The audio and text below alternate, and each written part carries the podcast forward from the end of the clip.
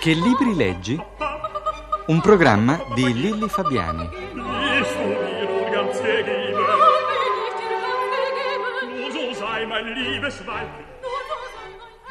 Non serve presentare il nostro ospite di oggi, tutti conoscono Alberto Bevilacqua e i suoi romanzi e anche i suoi film, lei è stato anche regista.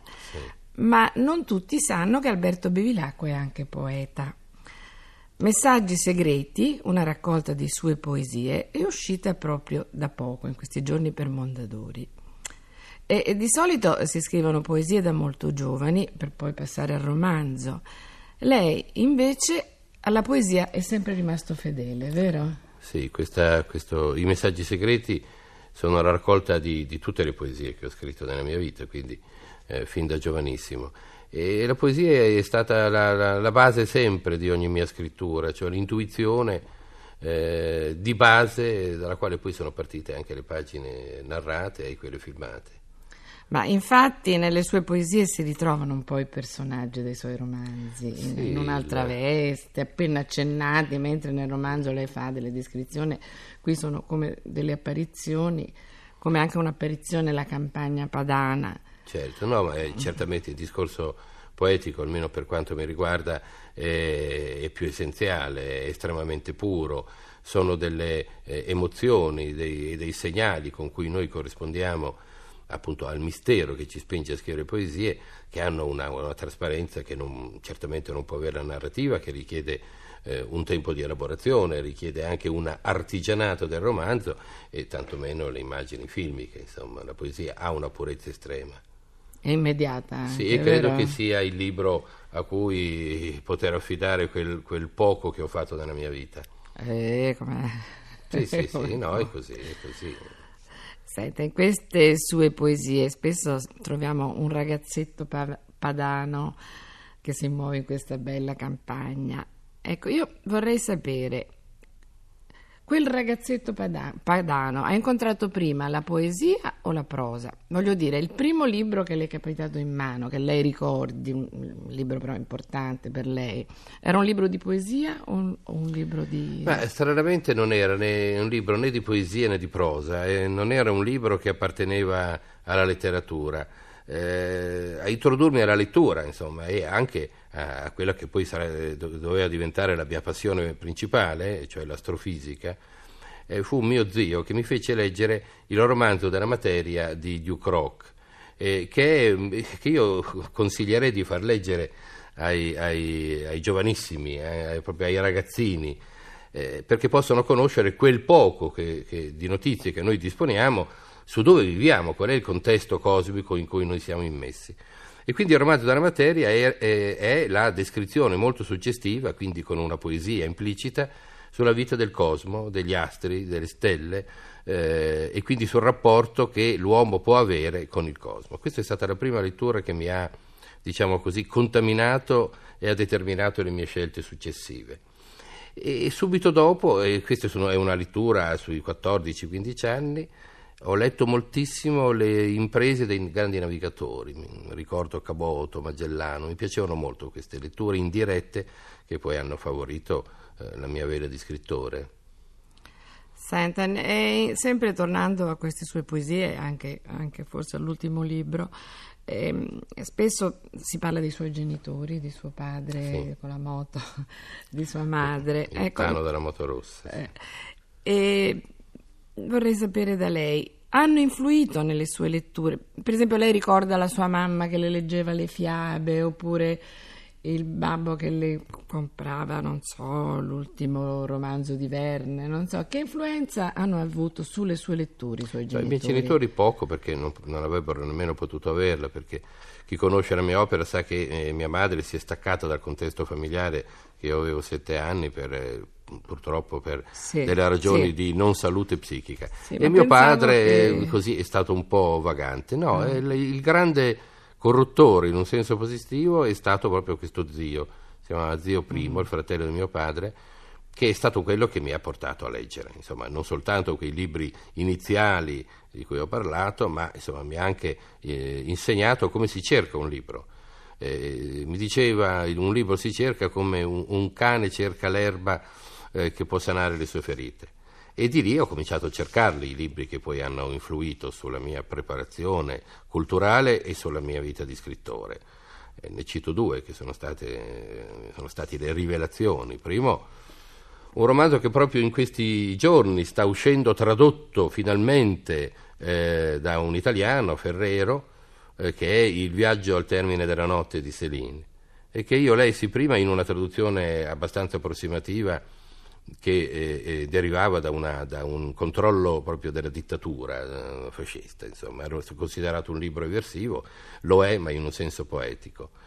E poi un, un grandissimo libro scritto da un parmigiano, io sono di Parma, che è la cronica di Fra Salimbene de Adam, questo frate del 1200 che, contravvenendo a qualsiasi regola o imposizione, eh, ha descritto l'impresa di Federico, del re Federico, proprio nella pianura padana e quindi con una potenza estrema, ha descritto la vita degli uomini e delle donne e le grandi imprese di questo re eh, disperato per, uh, per, solitudine in mezzo alle nevi che costeggiano il fiume.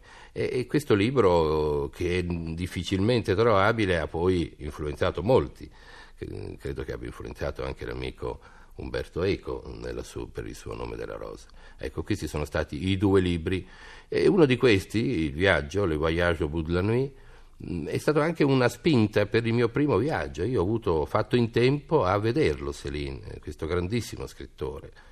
Io considero il viaggio il più importante romanzo del Novecento. Eh, senta, eh, mi viene in mente una cosa, eh, abbiamo parlato dei, degli scrittori della sua terra, Ecco, lei quando ha conosciuto sulla carta, non so, Bassani, Bertolucci, e poi quando invece li avrà naturalmente conosciuti, di persona è diventato scrittore lei stesso, ecco, ha trovato una differenza, se li aspettava come proprio, ehm, come proprio erano.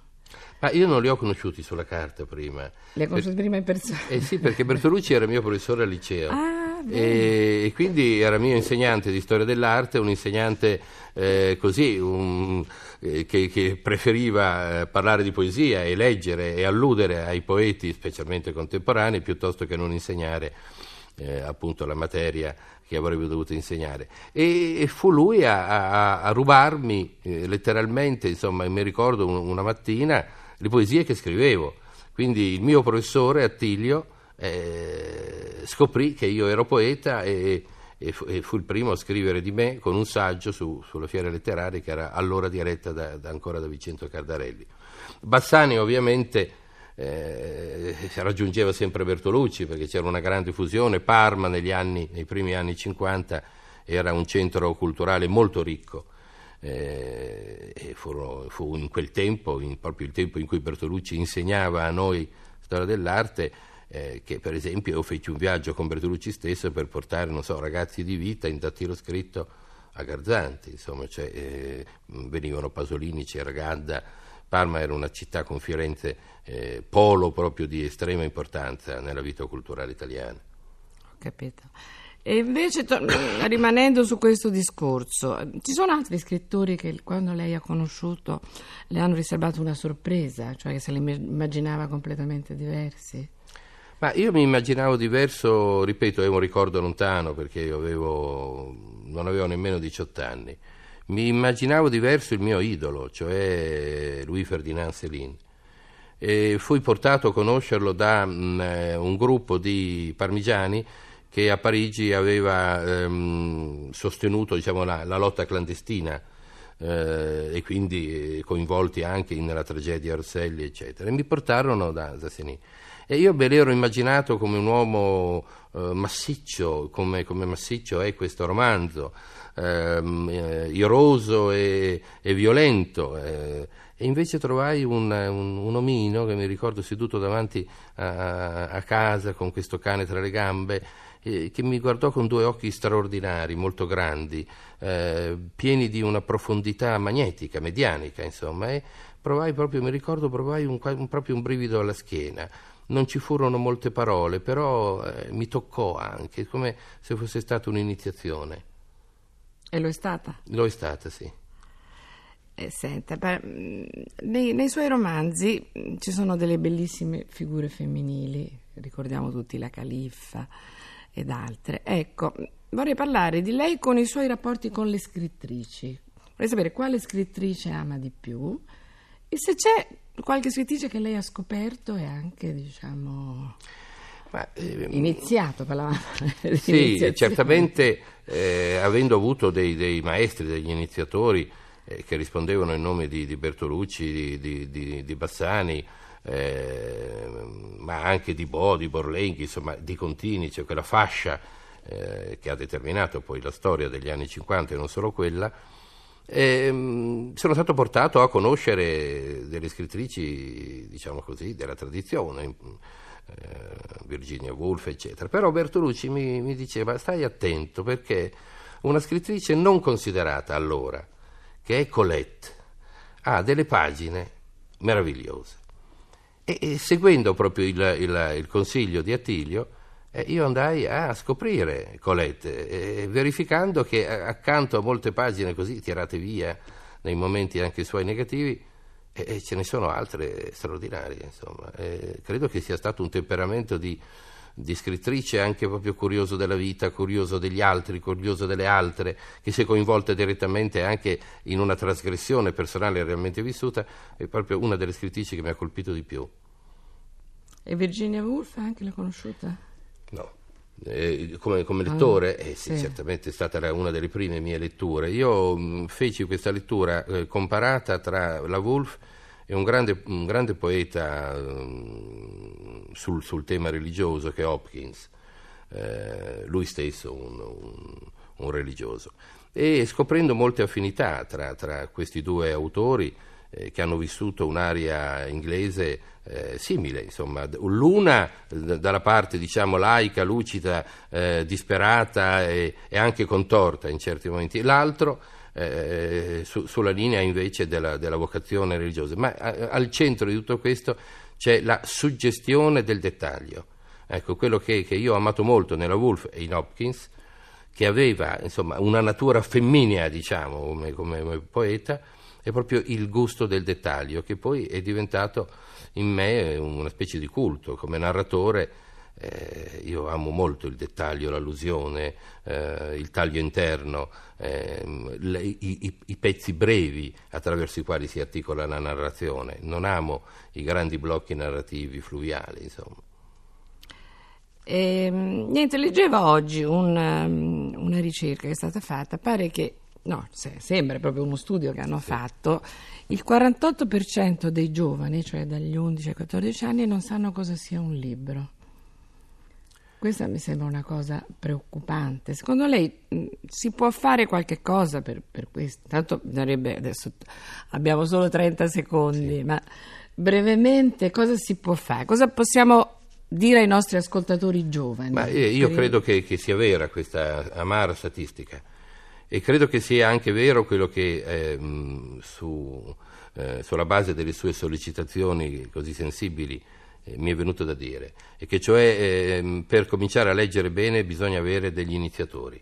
Cioè Eh, bisogna- Non tutti possono avere Attilio Ecco. Bertolucci. E, e oggi, e oggi purtroppo eh, anche i media, eh, la stessa televisione, ha dei dichiaratori di temi, eh, persone che si occupano di rubriche culturali, eccetera, ma non ha degli iniziatori alla lettura che abbiano la sapienza di parlare a, a dei giovani. Non esistono, non esistono questi, eh, cioè non esistono mh, nei media, ma esistono fuori dai media. Bisognerebbe trovare proprio chi sa parlare ai ragazzi e i- avviarli alla lettura. Ma speriamo che questa piccola chiacchierata nostra possa ottenere qualche risultato. Sì, certo, ah, dico, parliamo di Attilio Bertolucci, ma Attilio Bertolucci è ancora ben vivo e potrebbe dire, e potrebbe, e potrebbe essere uno di quelli da, da- da- da- da interpellare, rubargli quelle frasi, quelle mezze frasi che poi portano a illuminazioni sui ragazzi e quindi a delle scelte. Assieme ad Alberto Bevilacqua auguro a tutti i nostri ascoltatori una buona domenica.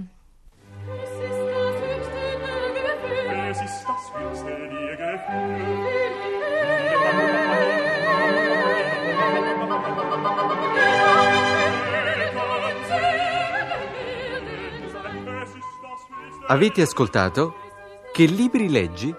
Un programma di Lilli Fabiani.